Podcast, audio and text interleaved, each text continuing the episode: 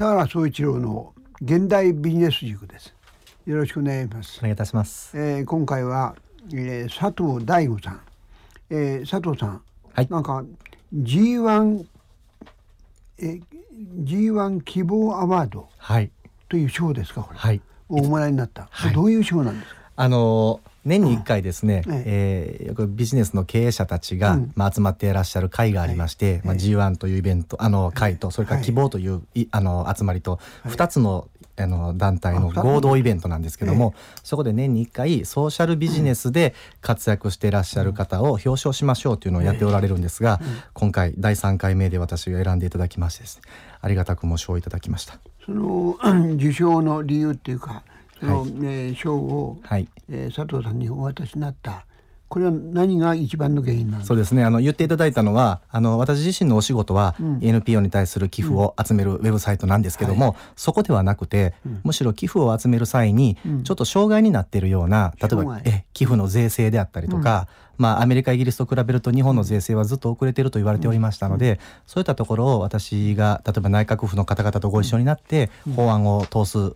お手伝いさせていただいたりとか、あとはまあネットインターネットを使った選挙活動、これを解禁する、はい、インターネットでの選挙活動はずっと禁止されてた、まあ、歴史が長いですけども、あのついに解禁、まあ、になりましたね、はい、はい、そうです。まさにあの時の立法活動のちょっとあのいろんなこう民間レベルでの活動を、まあ、旗振り役やらせていただいたりしてたことが、インフラもしくはそのなんていうんでしょう底上げを手伝ってきたというところを評価いただいたというはい、自分の仕事だけじゃなくて、うん、業界全体の底上げを頑張ったよねっていうふうに言っていただいたのが嬉しい言葉でした。うん。うん、なるほど。まあしかし佐藤さんは、はい、これジャパンギビングってですね、はい、えー、の代表理事なんですが、はい、これはね NPO え NPO これ自身が NPO ですよね。そうです。はい。でこれどういうことをする会社なんで、会社ってあの組織なんですか？ええあの一言で言うとインターネット上で NPO 団体をたくさん並べておりましてですね、うん、そこに対して寄付をしたい人と結びつけるというふうな、まあ、寄付を仲介するウェブサイトでございます。どういう例えば団体あるんですか？大きいところだと、えー、ユニセフさんとか、まあ、皆さんが知っていらっしゃるようなところもありますし、はい、えー、例えばうんとフローレンス、まあ、駒崎さんが代表しているフローレンスとか。もしくは、えっと、ちょっと変わったところだと京都大学とか大阪大学そういった大学が並んでおったり。京都大学と山中さんがいらっしゃる、はい、はい、ノーベル賞を取られる前から、うん、あのご寄付をうちのウェブサイトで集めておられたりとか、うん、で最近だと話題のふるさと納税の件で、うん、地方自治体がたくさん登録してくださったりとか、まあ、寄付を集めたい団体は大体皆さん使っていただ具体的にそのふるさと納税っていうのは、はい、ドヘッドの有名ですが、はい、どういう仕組みになってるんですか、えあの普通 NPO に寄付してもですね、はい、普通の NPO に寄付しても、あのお金があの税金がですねあの得するってことはあんまりないんですけども、あのえー、認定 NPO とか、認定 NPO 法人。何 NPO? 認定です、ね、認定ね、はい、はい、もしくは公益財団法人とか、うん、公益社団法人っていうものに寄付をすると、うん、少し税金が返ってくるんですね、うん、あのあの税額控除という言い方になりますけどそれがふるさと納税っていうのはそれのすごい版でして、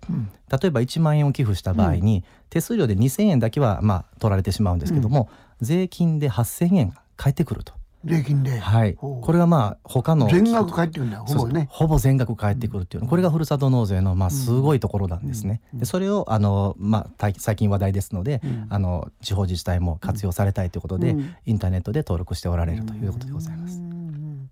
そうですか。で、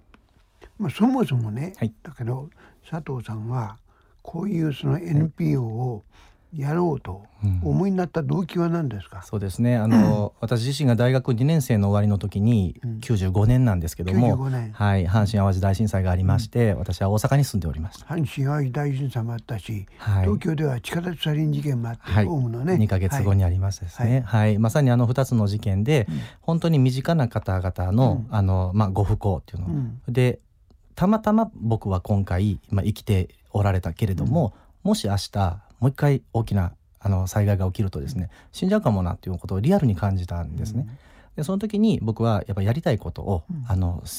集中してやりたいことに時間をつ使いたいと。学生ですか？そうです。2年生の終わりですね。大学京都にいらした？大阪なんです。あ、大阪。はい。うん、大阪の大阪。あ、そうか。阪大だ。はい、そうです。大阪大学、ね、はい、に在学しておったんですけど。うんやりたいことで生きていこうと決めたのは良かったんですけども、うん、やりたいことがよく分からなかったんですね。うん、はい、それでお給料いらないから働かせてもらえませんかと、うん、その自分のやりたいことの確認のためにですね、うん、で今でいうインターンシップというのを、うん、当時はそんな言葉がありませんでしたので、見習いという言い方で、えっと、本当に手当たり次第社長にお願いをしてですね、あの弟子入りさせてくださいみたいなことをやってるんです、手当たり次第っていう例えばどういうとこへ、はいまずはあの私大阪大学ですので、うん、就職活動がまああるわけなんですね、うんうん、そこにあの出てきてくださるような大手の企業とか、大手企業。はい、そういったところにまずはお願いしました、うん、そうするとね本当に100社連続で敗れ去りましてですね断られるわけなんですよ。なんでだって給料いらないとですよ、はい、はい、みんなでいいと、はい、で地方校したいと、はい、なんで断るんですか？僕もそう思ったんですけども、うん、君ねとその給料いらんって簡単に言うけれども、うん、最低賃金法であったり、うん、労働基準法があったり、働かせているところにですね、給料を渡さないというと、我々が怒られちゃうんだよってことではい、もしくは、あの重要な顧客情報とか、機密とかも触れることになっちゃうから、そんな簡単にはさせられないよってことで、まあ前例がないということもあって、前例がない、ね、はい、あこれはよく使われるわけだ。で全滅しまして、で全滅した。はい、で大手企業は無理だと思いまして、うん、えー、中小企業の方ベンチャー企業の方にお願いに行くとですね、面接にいきなり社長がお見えになったりとかするんですね。で社長は決めれる人たちなので「君面白いじゃあ明日から来い」とかって言っていただいて、お給料なしで。中小企業では、はい、そういう社長が出てきて、はいえー、乗ってくれたわけだ、ね、そうなんです、うん、はい。でそれが、まあ、私にとって非常にいい刺激になって勉強どういうところにまず入ったんですか？あのインホームページを作る制作会社。ホームページ、はい、はい、当時まあ最先端で95年、うん、6年の話ですので、はいはい、えー、インターネットがこれから世界を変えるぞといったところで、うん、そこを見習いで入れていただいたのが最初です、うん、Windows が出るのはいつですか？95年なんです。ね95年ですよね、はい、はい、まさにその時期ですね。なるほど。はい、でそこで勉強させていただいていると、後輩や同級生が、まあ僕がスーツを着て大学に行って、はい、その後夕方から会社で何か言われた資料をまとめてみたり、うん、インターネットを使って面白いあのサイトがないか調べてみたりとか、うん、そういう本当に見習いの,、あのまあ、いわゆる雑務ということをお手伝いすることをやってました。そうするとですね就職活動でみんな敏感になっている時期なので、お前だけ抜け駆けしてずるいと。俺ずるいって言われた、はい、俺たちも連れて行けって言われてですね、えー、でじゃあ聞いてみてあげるっていうことで社長に相談したところ、うん、じゃあ連れてこい連れてこいと、まあ、なぜ給料払わないでいいわけですから、で何か増えていったんですね。ちょっとちっちゃい会社ですのですぐ手一杯になっちゃうんですよ、うん、場所が。なので社長が社長の友達を紹介してくれるようになって、うん、2社目3社目っていう受け入れ企業が増えていったんですね。そね、はい、えー、佐藤さんが、はい、この、まあ、今インターン、はい、インターンで、ね、はい行くと、はい、その友人たちが「俺も連れてこ、はい、俺も連れてこ」だって無料でしょ？そうなんです。給料もらえなきゃ意味ないじゃない、はい、おっしゃると僕もそれを言って「お給料ないよ」うん、それでもいいのかって聞いたら「うん、いや就職活動って言った時にね、うん、第一志望です入れてください」っていうのは、働いたこともないのに言うのは、まあ、まるでこう出会ったばかりの人にね結婚してくださいって言ってるみたいなもんなのでやっぱその自分がやりたい仕事なのかどうかを一回見てみたいとか。経験を積む、はい、そういうニーズがあったのでお給料はいらないっていう人がたくさんいました。なるほど、そういうもんですか。はい、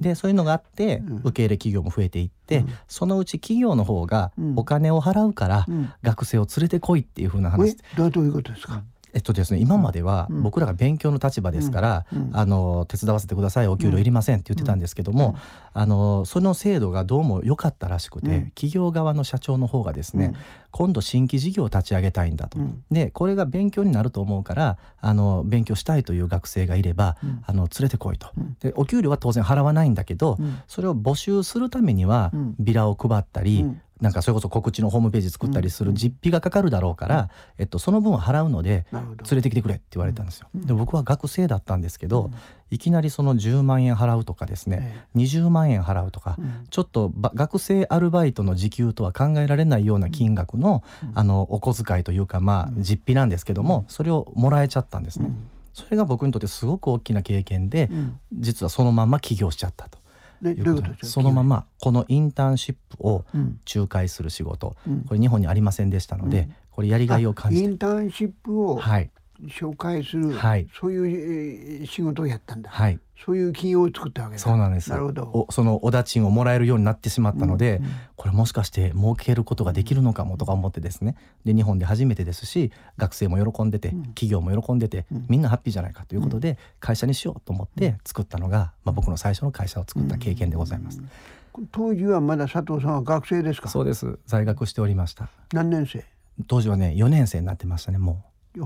だけど4年生なら、はい、普通ならば自分の就活をやんなきゃいけない。で就活する気はなかったわけですね。いや実は自分でやりました。でそのですね、まあ、よくぞ聞いてくださったんですけどももともとは自分の就職活動の一環でインターンをやってたわけなんですよ。で、えっと、インターンがとても勉強になったので、うんうん、そのまま僕は実は証券会社にもう内定をいただいたんですね。証券会社？はい、うんでいただいたんだけど、えっと、その卒業ができないという事件が起きましてもう恥ずかしいんですけど、うん、勉強ができなくて卒業ができませんでしたっていうことが一つの理由と、うん、で困ったなと思ったんですけど先ほどちょっと申し上げた通り少しあの収入をいただけるような、まあ、まだインターンの紹介、はい、インターン紹介サークルだったんですけど、収入がいただけるようになってたんで、当然辞めるつもりだったんですけども就職するした後は、辞めるつもりだったんだけど就職ができなくなっちゃったので、そのまま専念してみようかなと思って、その企業インターンを紹介する会社に専念しようかと、はい、はい、思って休学をしまして。休学。はい、うん、もうあの5年生になるんですけども、うん、もう5年生は行かずに休学をしますということで、えー、僕自身はあのインターンを日本に広めるということを、うん、まあ、やりがいと感じてですね、うん、株式会社を作って株式会社はい、うん、それに集中していくことになったということでございます、その時株式会社作った時は、はい、社員は何人ですか？一人きりです。あ一人、はい、自分だけ？はい、後に増えていきましたけども一、人きりで始めまして、でそれをやってるとですね、あの公務員になりたい学生がいっぱい来るようになったんですね、で企業のインターンシップを広めてたんですけども、うん、公務員の希望の学生は企業で働きたいわけではないので、うん、役所とか、うん、そういったところ公のところを紹介してほしいっていうご依頼をいただいてたんですね。でも株式会社でさ企業でさえインターンの扉を開くのは、そんな先ほど言ったような理由で簡単ではなかった、でまして役所っていうのはさらに難しかったんですね。なのでじゃあ公の希望、まあ、就職したい希望者に対しては、えっと、国会議員や地方議員というところでの事務所でどうかなっていうふうに提案したんです。議員事務所で働くね。はい。うん、でそれはみんなやりたいやりたいってなりましたので、うん、僕がまあ頑張ってえ国会議員や地方議員の先生にお願いをして、弟子を取ってくれませんか、という議員の無料ですね。はい、全部無料で。はい。でやってたんですけど、まさに今の無料でっていうポイントポイントなんですが。企業の場合は僕にお給料、おあの収入を払ってくれてたんですね。ねはい。でも議員は採用したい気持ちはありませんので、うん、純粋にボランティアですからお金をくれないんですね。うん、でもこれもずっと永遠に赤字だと思ったので、うん、えー、時98年になりまして、はい、私の休学も伸びてましてですね、うん、98年にあ98年までずっと休学してるんです。2001年まで僕休学してるんですね。そんなに大学にいられるもんですか？はい4年間まで上限いっぱいまで休学しまして、うん、その間の98年にですね、うんうん、NPO 法という法律ができたんですね、でこれも偶然なんですけど、うん、私の大学の恩師が、その NPO に関して最も詳しい教授がいらっしゃってですね、でその先生にいろいろ会社の相談もしてたので、今度日本に NPO という法律ができるので、君のその赤字部門の議員のインターンのところだけ独立させて NPO にしてはどうかというふうにアドバイスをいただいて、うん。えー、何ですかそれはって僕も分からなかったので、はいはい、教授に聞いてみました。うん、じゃあ簡単に言うと寄付と会費で儲けていって、まあ、収入源としながら活動するのが NPO 法人なんだっていうふうに教えてくれた寄付と会費で、はい、で寄付や会費はどこから取るんですか、ね、まさにそれ僕が次にした質問なんですけども。はい、そうすると、まあ、君の事業の中でいうと、うん、国会議員や地方議員がいるだろうと。地方議員や国会議員からは寄付は取れないですよね、はい、はい、そうです、うん、なので会費を取ってみてはどうかと。会費。はいで何の会費かっていうのを作らないといけないと、それが NPO の一番重要なポイントで、えっと、何のため何の社会問題を解決するのかっていうのを掲げないと NPO にはなれないので、考えろって言われたんですよ。僕はうんうんうんなってですね、考えたのが若い人は普段選挙に行かないと。だけどインターンシップに行った後の学生は、なんとですね投票に80%から90%の学生が選挙に行くようになるっていうデータがあったんですよ、我々の内部データでですね。でインターンに行くと政治家との接点ができますから、興味が出てきて、選挙に行くようになると、なんと8割から9割が。でこれの問題解決だと思って、まあ、若い人の投票率を上げるための NPO ですと、会員になってくださいっていうことを議員の先生にお願いして、でそれはみんな結構快く OK してくださってですね、うん、お金を払ってくれるようになった、うん、で払ってくださった議員にだけ大学生を紹介しますというふうなモデルに切り替えたんですね。そうすると収入源ができて NPO としてあの継続していけるようになりましたと。その時大体このね、はい、何人ぐらい何人ぐらいの議員と そういう契約をされたはい、当時は第1回目は4人の議員さん、うん、4人の議員、はい、国会議員ですか？これ地方議員です。一番最初は地方議員議員、はい、市会議員とか県会議員とか、はい、そうですそうです、うん、でこれが4人で始まりまして、うん、今は今700議員事務所です、ね、700議員。はい。もう国会議員もいっぱいいていただいておりまして、もう18年目なんです。Third place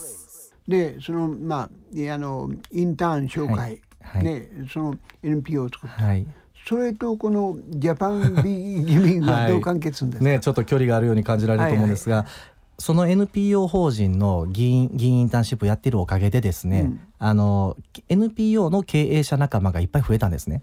NPO の経営者。はい、なんか同業者みたいな感じで、うん、それでその同業の経営者たちと喋ってると、うん、全員ですねほぼ口を揃えてお金がないという悩みを抱えてるんですね。でまあ、私は佐藤大吾なんです。が大吾の会社はな NPO はなんでずっとやっていけるのっていうふうなそういう相談をこう受けてたところ、僕も寄付は別に集めてなかったんですね。だけど寄付会費は頂いてますけど寄付は頂いてないので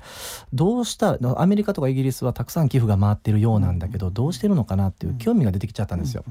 で僕がまあ代表してイギリスとかアメリカとか寄付が成功している団体の研究リサーチを始めたんですね。行ったんですか？はい、行ってみました。アメリカイ。はい、いのいろんな団体とお会いして。金ありました、ね、会社経営やってましたんで、うん、はい、まあ新規事業のつもりでいろいろ見に行ってたんです。うん、そうするとやっぱりね。あの想像通りですけど、うん、寄付者と NPO 団体を結びつけるルールとか、寄付者と NPO 団体を結びつける、はい、はいはい、ルールや、まあ、法律とか、あるいはそのウェブサービスとか、いっぱいあったんですよ。で日本を振り返るとほぼ一つもなかったんです。はい、でもしやったらこれは日本で初になるし、意義があるぞと思いまして、やってみようっていう気持ちになりました、ただ何もないところで急に始めるのは僕も自信がなかったので、せっかくなら世界で一番成功している寄付のウェブサービスと一緒に教えてもらいながら仕事ができないかなと考えましてそれは世界で一番成功している企業のサービスってど,、どこにあるはいこれがイギリスのロンドンにありますロンドンジャストギビングという団体だった。ジャストギビング。あ、ジャストギビング、ね、はい。似てるでしょ？はい。ジャストギビングという団体が世界一の寄付サイトだったんですね。どのぐらい集めたんですかね？去年で700億円。700億円。ええ去年だけで700億円ですね。僕が初めてアプローチした時は300億円ぐらいでした。それでも300億。はい。年間にね。そうです。1年間で。ですごいなと思ってたんですね。でそこにまあメールを送ってで返事くれないので、うん、もうロンドンまで行っちゃってですね、うん、それで会ってもらって、うん、で日本でやりたいんだと。交渉しました。何人ぐらいそのなんかそのねあの、えー、ジャストギビングには何人ぐらい働いてるんですか、え今は100人ぐらいです。人当時20人ぐらいでした、はい、それでも世界一だったんですね、で今もう100人で700億円の寄付をやってると、はい。まあ、インターネットなので人がねそんなにいなくてもあの効率よくやれるんだなと思いますけども、あ、そうか、ネットでやってる、ね、はい、そうです。うん、それでなんとか交渉がうまくいって、うん、ジャストギビングのジャパン、うん、日本版を、はい、はい、やらせてもらえることに決まりました。で、2010年にジャストギビングジャパンが私が代表2010年、はい、はい、5年前ですね。はい、に日本に誕生いたしまして、私が代表になりましたということでございます。それをやってで、ジャストギビングやって、ジャパンギビングをお作りになった時は、はい、そのなんていうか構成員は何人ですか？もともとそのその時はですね2人で始めたんです。2人？はい、で向こうはまあ2 3 0人でやってましたけど、うん、我々2人で始めて、まあ、今は10人ぐらいになってるんですけども、うん、あのまあ、少ない人数で寄付集めを始めたというところですね。今は年間にどのくらい集めてらっしゃるんですか、はい、今ですね、えーと、と3億円ぐらいですね。3億？はい、今まで5年間やってようやく16億円ぐらい、あ全体でね、はい、なぜかというと2010年に始めて1年後に、その東日本大震災が起きちゃったんです。あ、三一一が。はい、うん、それでものすごく寄付がドーンと跳ね上がりまして、うん、それでまあ一気に寄付が増えたあ、そうか。三一一で寄付は跳ね上がったわけ、はい、そうなんです。なるほど。でそそこからさらにちょっと落ち着いちゃってですね、うん、今三億円ぐらいになってるんですけども、まあそれバーンと上がったということでございました。なるほど。はい。でまあ、はい、今あの5年目になって、はい、今年間3億ぐらい、はい、で団体の数としては、はい、NPO ね、ええ、いくつやの団体に寄付してるんですか？今はですね、うん、えー、登録いただてる NPO が1400団体ですね。1400はい、うん、日本には NPO 法人が5万団体ほどあります。5万ですか、はい、そこから考えるとわずか1400かとお感じになると思うんですけども、実はそうではなくてですね、うん、5万団体の NPO 全部の法人の中で、活動してない団体、うん、もうペーパーカンパニーみたいなところがとてもたくさんあるんですね。それがまず消えます。でさらに寄付を集めていない NPO 法人が実はたくさんあるんですよ。うん、もう全部行政の補助金でやってらっしゃるところが多いので、そこもうちは用事がないので使わないと。最後に、えー、インターネットを、まあ、使ってらっしゃらない NPO 団体、まあ、つまりは使った寄付金もらった寄付金を、えー、何に使ったのかをインターネット上で発表できない団体っていうのが結構たくさんありまして、うん、えー、もう消えていきますと。そうすると1400しかないんですが、うん、まあ活動ちゃんとやっててインターネットで情報公開もできる団体ってなるとほとんど全部入っているっていう状態になっております。本当ほとんど入ってる。はい、そうですね。なるほど。で今10人ぐらいでやってるはい、なるほど。でこれから将来計画としては、はい、どういうふうに進めていくそうですね。大きな夢としてはもちろんイギリスの700億円、今去年700億円でしたけどまだ今年も増えるでしょうが早く追いつきたいな、追い抜きたいなっていうふうな気持ちがありますね。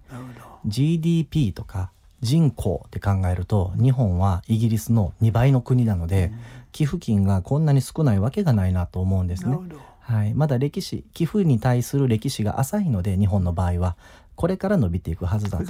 信じております。